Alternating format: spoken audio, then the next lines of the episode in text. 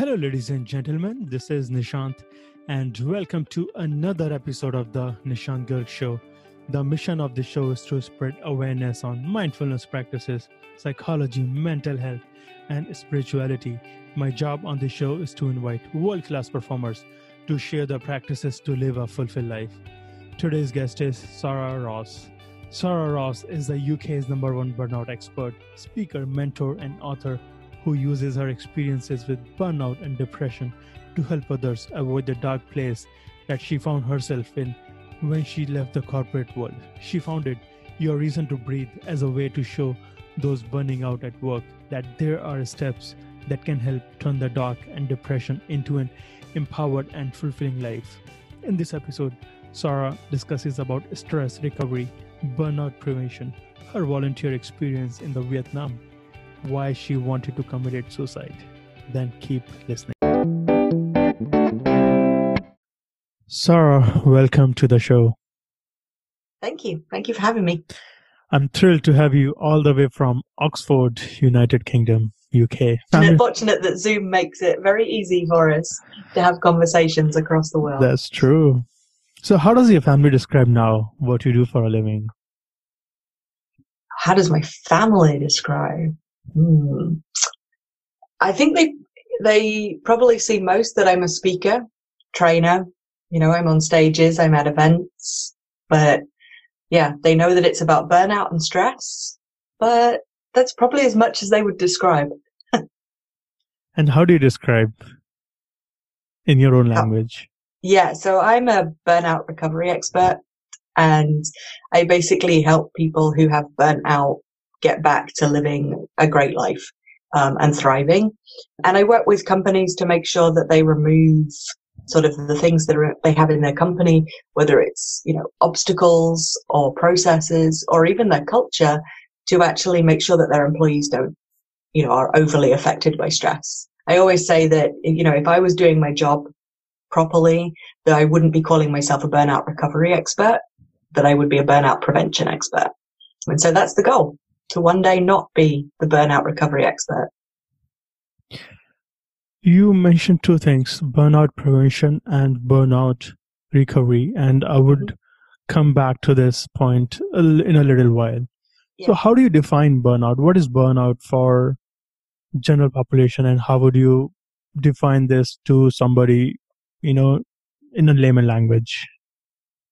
So, burnout is doesn't happen overnight and it sort of it kind of builds and builds over a period of time.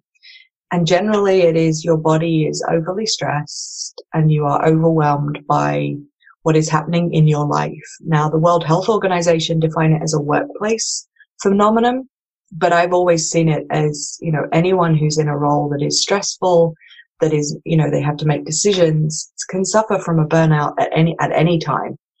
And it's really that feeling of if you are not looking after yourself, if you are not, you know, watching for the body's signs. So when I burnt out, I was getting migraines on a very regular basis, but I was just ignoring the fact that my body was telling me through those migraines to stop and take some time and, you know, and answer some of the important questions that I was, that I was just ignoring or not taking seriously. And I would say, you know, to anyone who's, you know, especially now during lockdown, you know, if you are struggling, if you are, you know, if something doesn't feel right or something that used to make you happy is now not making you feel the same way, then it's time to look at some of the factors around your life and see what it is that you can improve so that, you know, maybe it does make you happy again, or maybe you need to change something. Uh, what is the difference between stress and burnout? As a listener, how should I know that I am stressed out or am I burnout? Okay, so burnout is sort of a chronic buildup of, you know, the symptoms of stress and negative emotions. And stress is actually a hormonal change in the body. So when we were cavemen, when we, you know, lived and hunted for our food, we, our bodies genetically gave us the fight or flight response, which is the body's reaction to stress. And when you are in that, oh my goodness, there's a tiger chasing me, your body starts to produce the stress hormone called cortisol. And it does that and, for, for, and it asks itself two questions really. And it is, am I safe? And how do I get safe? And that is your body's reaction to stress. So whether it is in the car when you are, you know, you are late and you need to get somewhere, your body is still under stress because it's asking those two questions. Now, our bodies, when that genetic kind of composition came about, we were using that on a very short term basis. So, you know, I would, oh my goodness, I'm being chased by an animal. I run, climb the nearest tree and I'm safe and my body would stop producing the stress hormone. So it was really sort of like a sprint. But what we have now started to do is to expect our bodies to be able to do that on a long term basis. So we are, you know, we are trying to do a marathon based on a process that was genetically made for a sprint.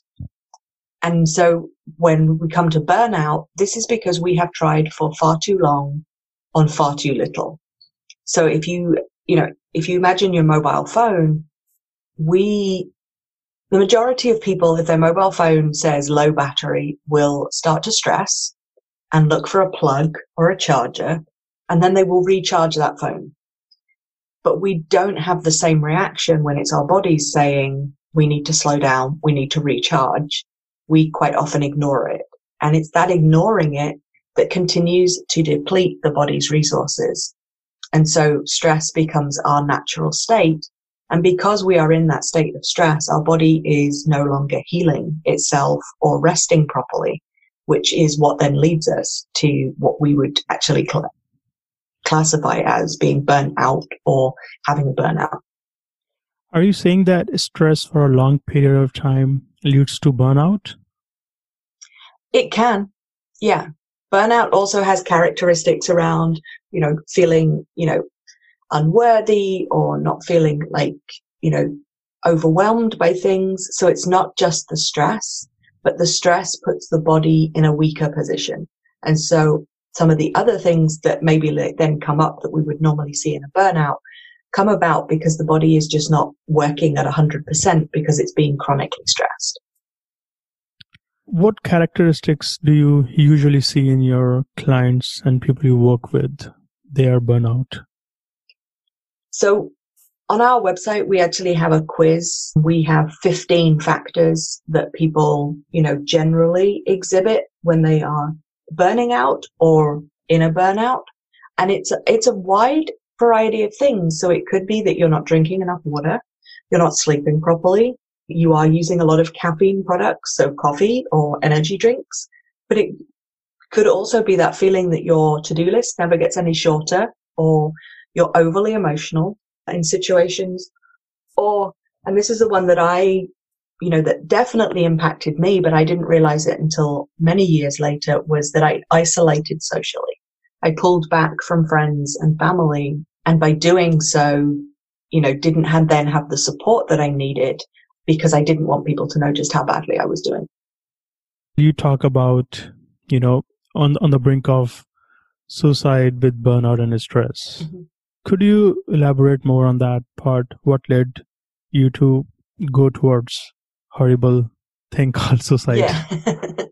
so I, you know, I had the Instagram life. You know, I was a senior corporate executive traveling the world.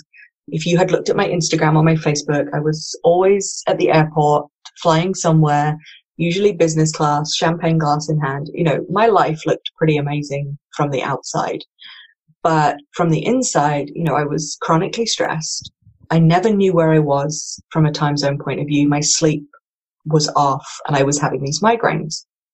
And then on top of that, my partner left me. I gave up dr- my dream job, the one where I was traveling to look after my partner who was stressed and needed support. He repaid me for that by leaving me about four or five months later. And in the grieving for the end of our relationship, my health deteriorated even further.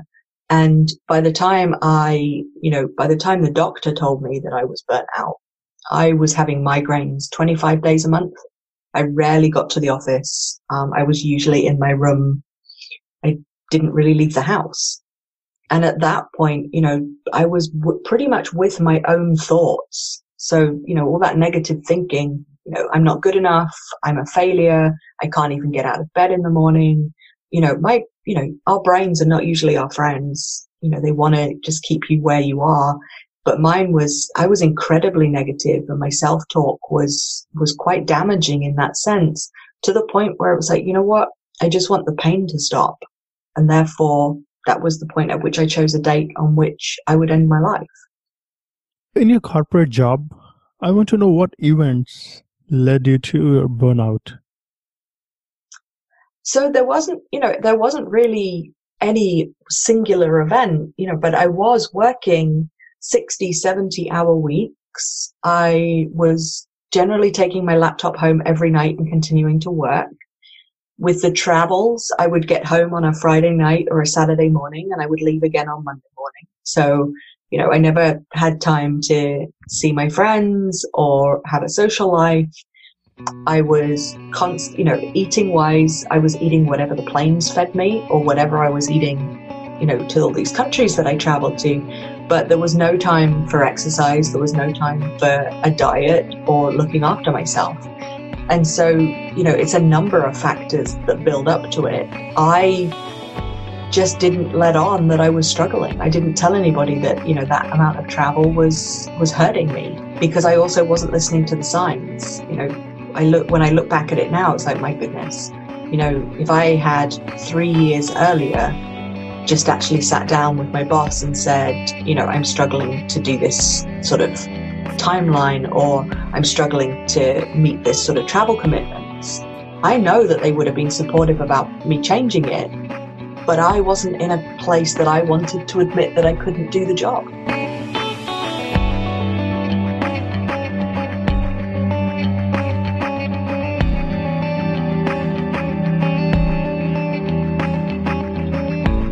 When you look back now, what signs of burnout you had at that point?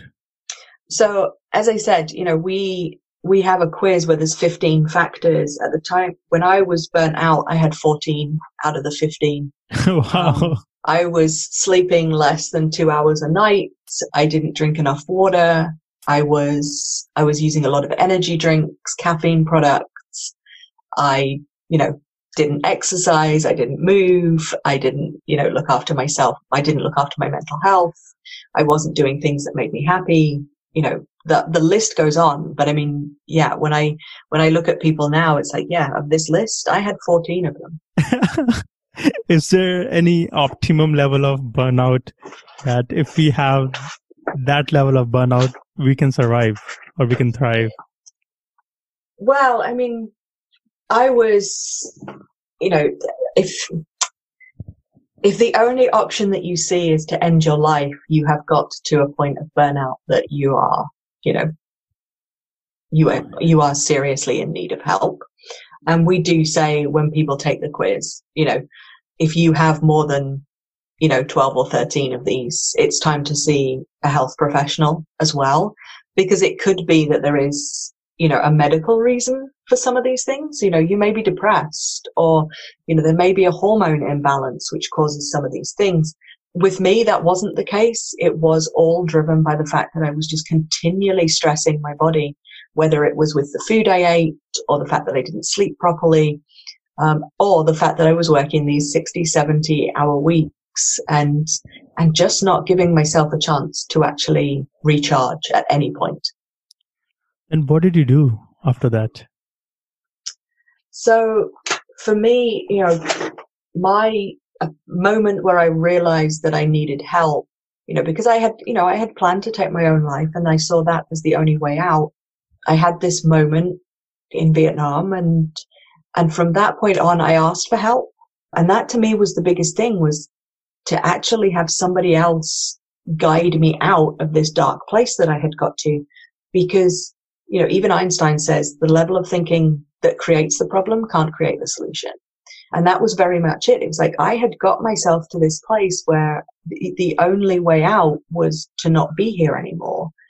And on the flip side was, well, I don't know how to think any differently. So I need a coach. I need somebody who will help me to come out of that. And I, you know, and it strangely ended up in acting classes to learn how to be a better speaker on stage by being authentic and vulnerable and being able to tell my story without, you know, the emotions impacting me as I speak, but still impacting the audience. And I spent best part of 18 months around actors and directors and screenwriters. And the biggest learning was I learned to dream again. Where did you go for the acting class? So I I studied under a guy called Bernard Hiller, who is one of LA's top acting coaches, and he had master classes all over the world. And so I did my first class in Miami. I then went to Rome and London and New York and LA. I went to a couple of film festival classes in Italy. So yeah, I was all over the place. Um, was it before your Vietnam trip or after Vietnam trip? So this was all after the Vietnam trip. Okay, coming back to Vietnam, why did you mm-hmm. choose only Vietnam? So there are I so many countries in the world. yes, that's true. That's true. Um, but when I so I took a severance package from the corporation that I was working for, and I, you know, I suddenly had the time that I had never had before. And I wanted to, I had always wanted to go and volunteer somewhere and my heart was set on going to Nepal. I wanted to build a school, be up in the mountains. And yet the two weeks that I actually had free for this first trip, uh, Nepal was pretty much shut to volunteers because it was monsoon season and they shut the programs down completely. Now I had, when I was working, you know, as a compliance officer, spent a lot of time in Vietnam. So I knew there was a need and they had projects that were about interaction with children, like disabled children that weren't necessarily just how to teach them English. I wanted to do sort of more occupational therapy and life skills with them. And so that's where I ended up an orphanage or a care center for disabled children, war veterans and elderly in the north of Vietnam. What, what was your experience like working as a volunteer in Vietnam? I found the first couple of days are, you know, are difficult. You know, this is this is a world that I had never been exposed to before, but it was also, you know, done to working standards and health standards that were different from what I was used to in the Western world. And, you know, there's, there's always that temptation in the first few days to try and make everything as it would be back in Switzerland where I was living at the time. And really that lesson around anything that you wanted to change being ethical and sustainable really hit home in that, you know, you could change lives in Vietnam. You can change lives in a lot of different places, but it doesn't necessarily have to be to the level or to the standards that you would expect in the Western world. Was it challenging for you to adapt to a new culture and new country? so I had at that point, I think I had been to like 75 different countries, working with different cultures and experiencing, you know, what, you know, a different country has to offer and the culture and the people. That's always been something that fascinates me. So in that sense, it wasn't difficult. What was difficult was, first of all, I went to Vietnam in July where it was like 42 degrees or more um, 42 degrees Celsius or Fahrenheit? Celsius. Celsius. I would generally, you know, spend the day just soaked in sweat. I would, if I were back here, probably not choose to go on holiday to somewhere that was even close, you know, above like 32 or 33 degrees Celsius. And so from a physical point of view, I found that particularly draining. From a mental point of view, you know, there were a lot of lessons, you know, things that you would see and process from a point of view of that's wrong or why aren't they doing more, you know, and then sit with people from the orphanage or, you know, people from that ran the volunteer organization and have them explain to you that it was because of religious beliefs or, you know, their general standards of working and things like this was, you know, at times that was probably more taxing than the fact that it was 42 degrees and I was, yeah, drenched in sweat. do you have any advice for anybody who has never traveled to other countries than their own country? Yeah, I mean, we live in a world where the internet is available. So do your research, you know, find out what the temperature is going to be like, have a look. And, you know, one of the big things with me was I had gone with the assumption that it was going to be about 30 degrees because I didn't really do my research properly. And I'm five foot 10 and I am, you know, I'm a curvy girl and that's not something that you can find clothes for in the markets in Vietnam.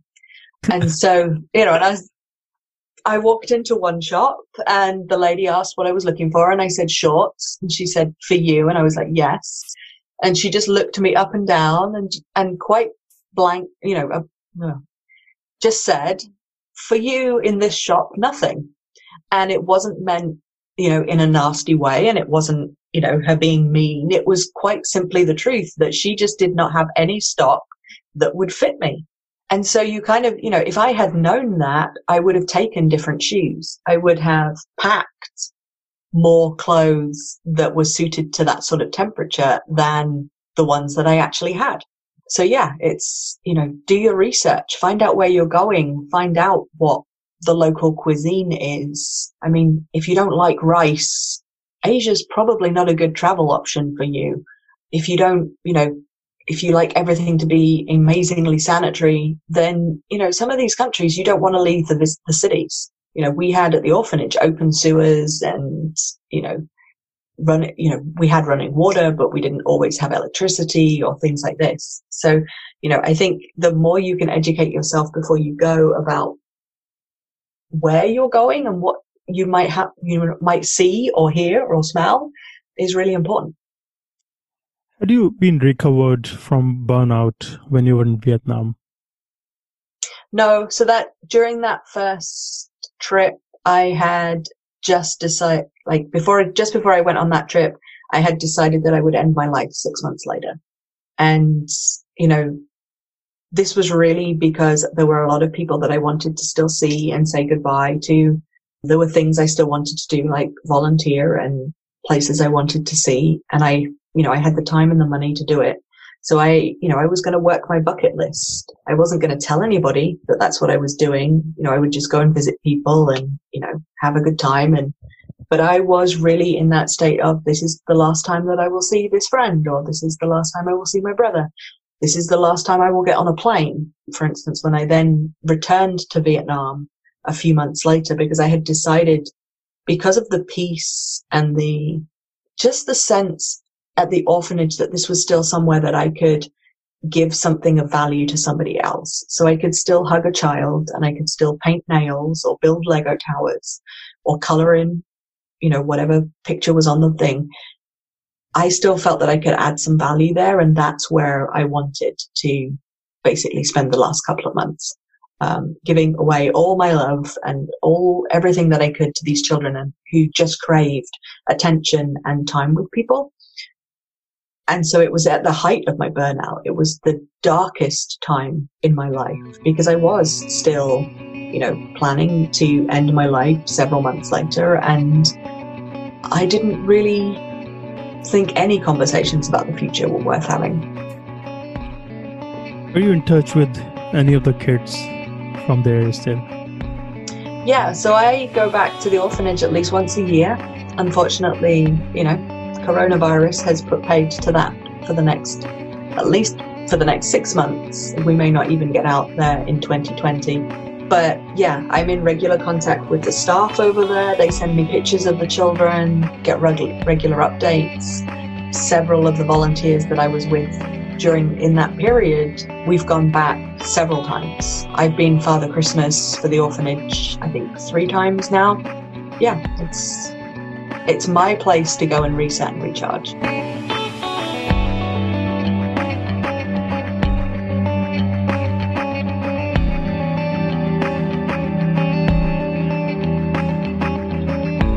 And how your life transformed after that Vietnam trip? Could you walk us through some of the process and steps you took to go to a different level in your life? yeah, so I was not expecting to come back from Vietnam. That's where I planned to end my life. You know, on that Christmas day, because I had decided that for Christmas, you know, if this was going to be my final Christmas on planet, then I would be Santa Claus for these children. And so I found a Santa costume. I had the full wig and beard and I spent the day giving out chocolates and lollipops and all these things to these children. And then at the end of the day, they told us that one of the orphans was dying and wouldn't make it through the night. And that if we wanted to say our goodbyes, we should, you know, do it before we left for the evening. And so I went into a room that I had never been in in the orphanage before. And there was this little girl lying in a crib. And I leant over and, you know, she put her hand in my beard and I watched her breathe. And it was that moment that changed my life because as she and I breathed together, I realized that, you know, she has a couple of hours left and she is still fighting for every single breath. She does not want to die. And in comparison, I had a plan in place to end my own life. And she would have given anything to have all of the opportunities that I did a family, health, traveling, education, opportunities to, you know, to see the world this would have been her perfect life. And so in that moment, she gave me the biggest gift, which was a reason to breathe in the sense of a reason to live and to find what I should do next. And why was, you know, why was I given the journey that I was or the path that I found myself on? And so, as I said, you know, I started working with a coach. I started taking part in these acting classes and all of it was to you know, to push me out of my comfort zone, to change my way of thinking, to deal with the limiting beliefs that were what had kept me in that dark place. And six months later, I'm stood on a small stage at a film festival in Italy. And the story that I've just told you around, you know, what happened that, that Christmas day, that was the first time I ever told that story. And that was the day I found my reason to breathe in the term of why I went through the journey in the first place. And it was that I would never ever want anyone else to feel that they should choose that date, that they should choose the date on which they would, you know, die. That they should, there should be people that they can speak to and they should have the tips and tools that I was learning at the time so that they could actually make sure that they never got to that sort of burnout in the first place. What is your reason to breathe now? So my reason to breathe, I have two.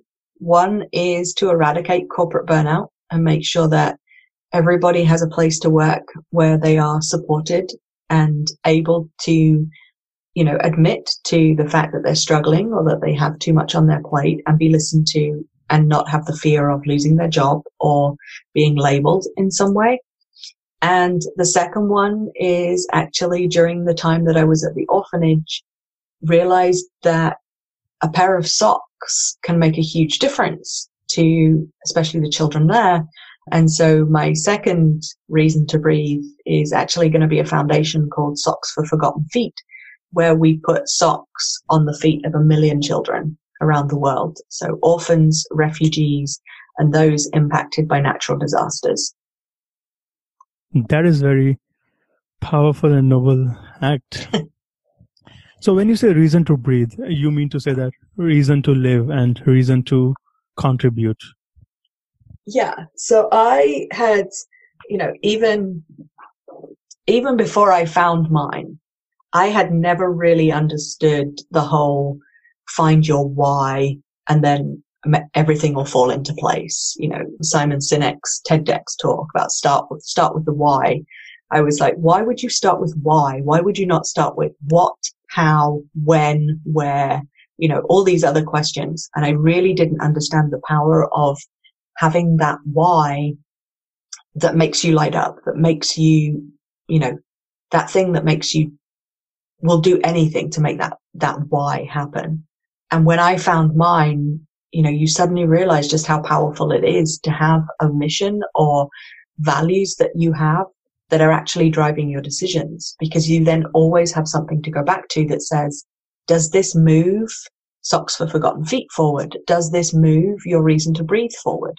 And if the answer is yes, then it's, it becomes a guide. And if the answer is no, then it gives you, you know, it gives you a chance to always reinforce that why, that reason to breathe, that power to say, this is what I want to do and this is why I'm doing it.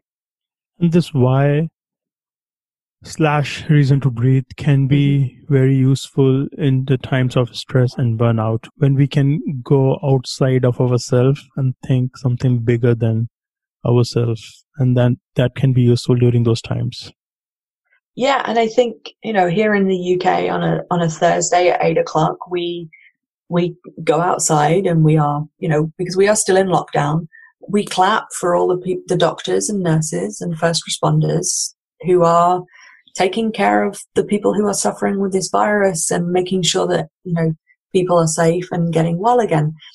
And it's that sort of thing that people find a purpose, you know, in these times where life is particularly stressful and routines or boundaries are being pushed every single day because of lockdown and, and what that means for people. That every single week, even if it's only for five minutes, they have that purpose of doing something that is just bigger than themselves. You see the impact of it every single week. And now, since you have practices, routines in your life, you teach people how to prevent and cure burnout. How do you take care of yourself now? So I'm very much more aware of the things that cause my body to to stress. It's always, it's always a journey. I certainly haven't perfected some of them, but I then know when I, you know, when I have a migraine, I'm pretty certain these days that it's due to lack of sleep or not drinking enough water. The other triggers that would have been there when I was burning out, those I have got on top of. You know, I do not work 60, 70 hour weeks anymore. I look after my body. So when I feel pain or tightness or, you know, my shoulders feel like cramped or something, then I take the time to stretch and actually look after my body because, you know, it's the only one I've got. Did you drink enough water before recording? Yes, I did. Do you suggest some mindfulness practices like sort of meditation, yoga to prevent burnout? Yeah, so I believe in the power of gratitude. I have a gratitude journal. I take time when I need to to get still and just be present. That's one of the parts of quite, you know, a number of the programs that we have is actually just encouraging people to be present and in the moment and not living in the past or worrying so much about the future, but just having, you know, just appreciating where they are now and what they're doing. And, you know, some days I will do a moving meditation. I will do it when I'm out for a walk or I will, you know, take some time in my garden uh, fresh air and, and just be. What is moving meditation? So moving meditation is actually, you know, you can do it when you're walking and just appreciating what is around you. So asking, you you know, things, what can I see? What can I hear? What can I taste? What can I smell? What am I feeling as I'm walking along rather than being sat in one place you know, I'm somebody who fidgets a lot. You know, I've been in classes where, you know, I probably should have been thrown out of meditation classes because I was, I just couldn't sit still. and if I'm not sitting still, it's probably because my mind is running at 100 miles an hour. And so for me, if I'm, you know, if I'm moving and actually just being present in the moment, I'm still not, you know, I'm still getting the benefits of meditating in that I am, my mind is clear and I am not listening to all that chatter and I'm just being still. But I'm, but physically I'm not being still. I'm just, I'm just doing it whilst I'm out for a walk. So, you know, like I said, I can do it and sit in my garden. That's probably about as still, quiet sitting there as I would get. But other times, you know, I have a friend who jumps on her bike and she does her meditation as she cycles. There are many ways to meditate and uh, absolutely. uh, it just getting into that zone when you just focus on one thing. And as a listener to the show i'm thinking whenever i walk my mind wanders. My mind wanders thinks about the food thinks about yeah. the work. My how can i focus on the present moment well you know sometimes sometimes our brains just need us to tell us it's okay to switch off. And so we kind of go back to those, you know, those five questions. Think of as you're walking along or sat having your coffee, for instance, you know, your mind might be going, Oh, I've got that meeting straight after this. I need to get back to my desk. I need to do my notes. Well, it's time to, you know, just give yourself the chance and ask yourself the questions. What five things can I see? What four things can I hear? What three things can I touch? What two things can I smell? And then what am I feeling in this moment?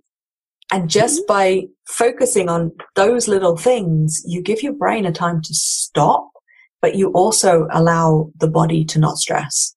And it might be for 30 seconds and it might be for a couple of minutes.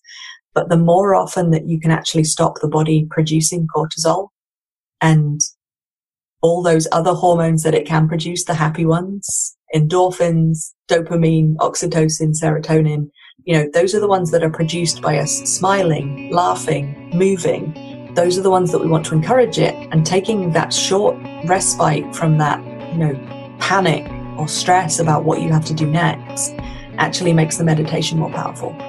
Did you take your moving meditation for today? I did not, but it's planned for as soon as we are finished recording. what are you planning to ask yourself during that moving meditation? So I always start with those questions just to get into the to get to be present. And today, you know, I'm working on a number of areas in my life, changing my business, you know, in order that we are, you know, virus proof or pandemic proof. And so there are, you know, I need time just to see what feels right about the direction that the business will move in next. And so that'll be the focus of the meditation today.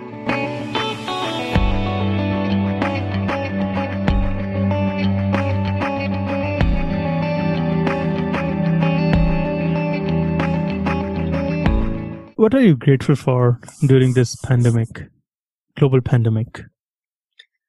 I'm incredibly grateful for the time to actually look at what is important to me. I am naturally an introvert. And so I believe that being locked down and not having to spend time with people would be the easiest thing in the world for me. And I have to say there, there have been more times when I have found this incredibly difficult because I miss the energy of being around people. And so it's not, you know, yes, I miss my family and I miss, you know, my nieces and nephews. There's nothing, nothing better than them giving you a hug and, you know, having some completely random conversation with them. But it is also just being in the world and surrounded by people, whether they are two meters apart or six meters apart, but just the energy that people, when they are going about their daily business bring to the world, that's what I miss. If someone listening to this conversation is saying, I'm not an extrovert, what should I do? You're not an extrovert? I'm, I'm not an, an introvert. You're not an introvert. Okay. So it's kind of it's kind of been interesting because we you know we go, go into these we went into the pandemic with these labels of introvert and extrovert and i think everyone assumed that the introverts would be fine because we love being on our own or being away from people to recharge. Um, and the extroverts would struggle because they need interactions and things like this. But I think it's probably safe to say that both both groups have have found areas that they wouldn't necessarily have thought would be a problem. Yes, the extroverts are missing people, but they're also now aware of the boundaries of you know, they like to have a little bit of space, whereas the introverts would just love to have all their space all the time, but are missing interactions. You know, everything being virtual is not the same energy as having a cup of tea with somebody sat on a sofa. So, you know, for the extroverts, I would say, you know, find the ways that give you the interactions that you need, whether it's, you know, virtual coffees or go on networking meetings on Zoom and just know that this will not last forever. And so, you know, whilst it is tough now, you know, we, we will get through it and it will be over at some point. And then our normal tendencies. So whether you love being surrounded by people or whether you just like it to be a little bit more quiet will still be there. We'll just have more knowledge around how we can adapt when maybe it's not possible to be exactly how we want it to be. If you were extrovert, what would you do during these times? This is hypothetical scenario. yes, this is very hypothetical. But what would you do? What would your imagination look like? so I am in lockdown on my own. So I believe if I was an extrovert, I would be really struggling with the rules of lockdown, not being able to interact, you know, not being able to see my family or friends or socialize or be outside. Those, I think those would have hit me harder if I was an extrovert because I would have naturally tended to, to those sort of activities.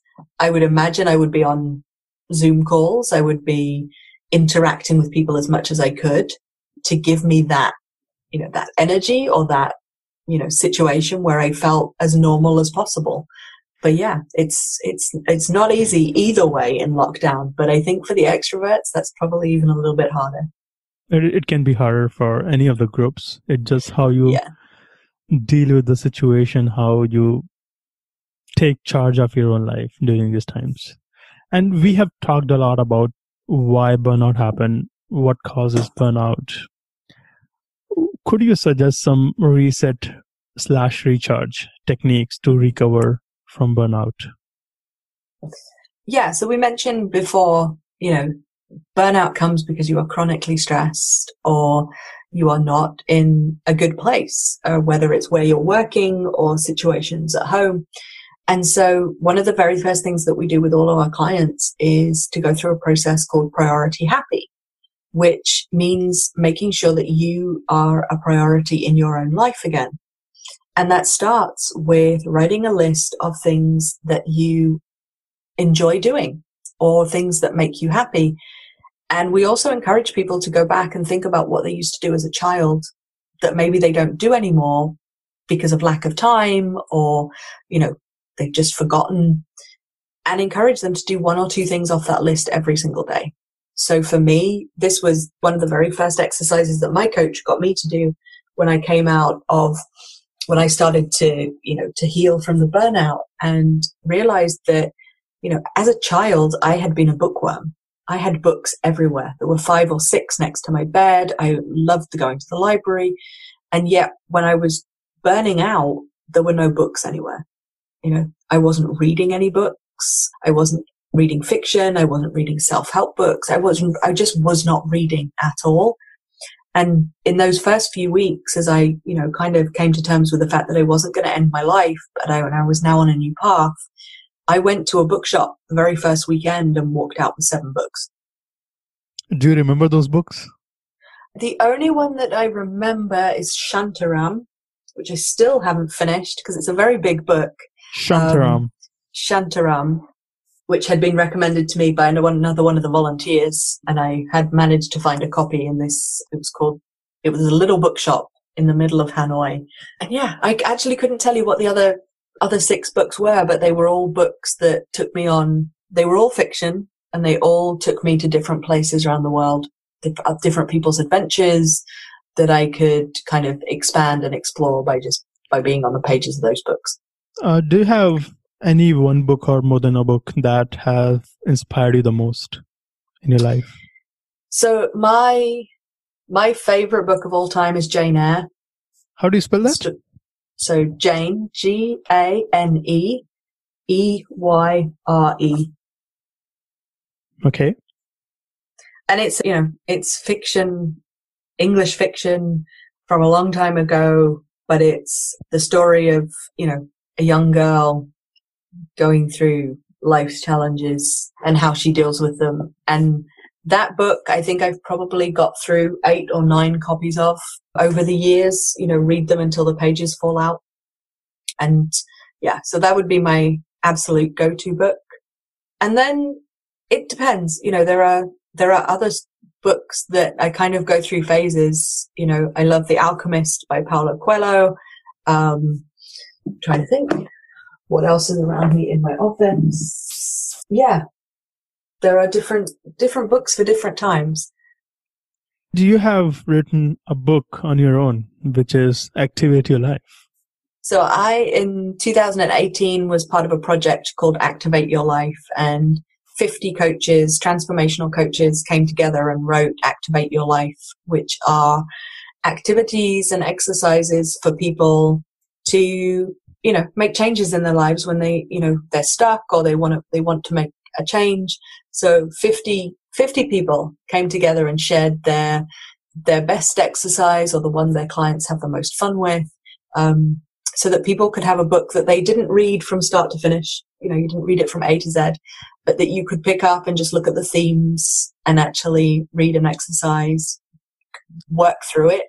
Or if you were a coach, you would have a reference of if you if you had a client who was struggling with, you know, limiting beliefs, then there was an exercise in the book on that that somebody had provided. So it's kind of one that you just kind of dip into as and when you need it. What are your top three favorite exercises from that book? Uh, for me, there was one around setting goals um, and objectives.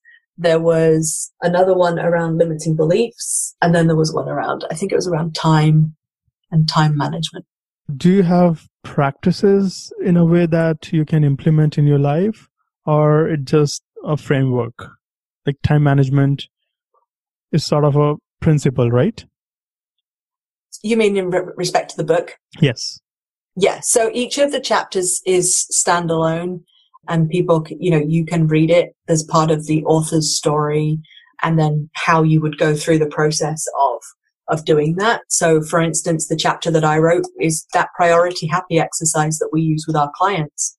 And it takes them through the steps of writing the list of activities, then how they implement that into their life on a daily basis and then how to make it an even more powerful exercise by adding different memories or adding different parts to it to really create tools as in those activities that make you happy and then as you give more time to them the impact of being happy more than you are stressed on your life is what's important well, Sarah, before I ask you my last question, I want to ask you what makes you happy and fulfilled in life? So, I am always my happiest when I'm at the orphanage in Vietnam. There is an energy to the place that, yeah, part of my heart will always be there. Do you plan on creating a new branch or expanding that orphanage into different parts of the world? No, so the orphanage is run by the Vietnamese government. There is a foundation, Red Lotus Foundation, who runs the volunteer program, and I will forever support them in everything that they do. For the Socks for Forgotten Feet, we will take the Socks project to countries around the world where socks can actually provide benefit to to the children there and that will start small. It will start in Vietnam and it will then go to different countries, you know, as we find, you know, countries where those, those socks can actually be of benefit to people.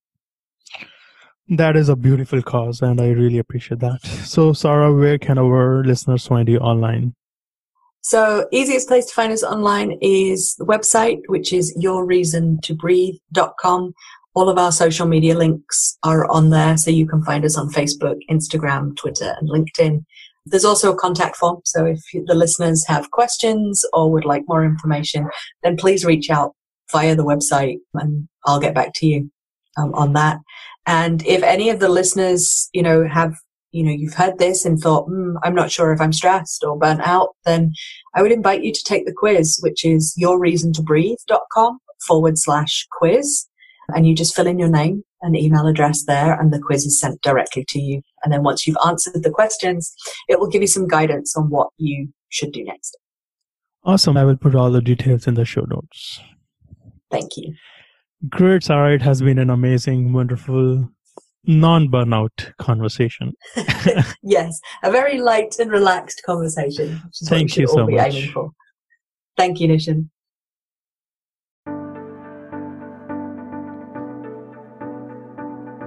Thank you for listening to this podcast episode today. I hope you learned from this episode that you can apply in your life. If you did enjoy this, please subscribe to the podcast, The Nishant Garg Show, on Apple Podcast. You can also subscribe to the show through my website, https colon slash slash nishantgarg.me, N-I-S-H-A-N-T-G-A-R-G dot me. You can also share this podcast with your family and friends or whoever want to feel fulfilled. And thank you so much again.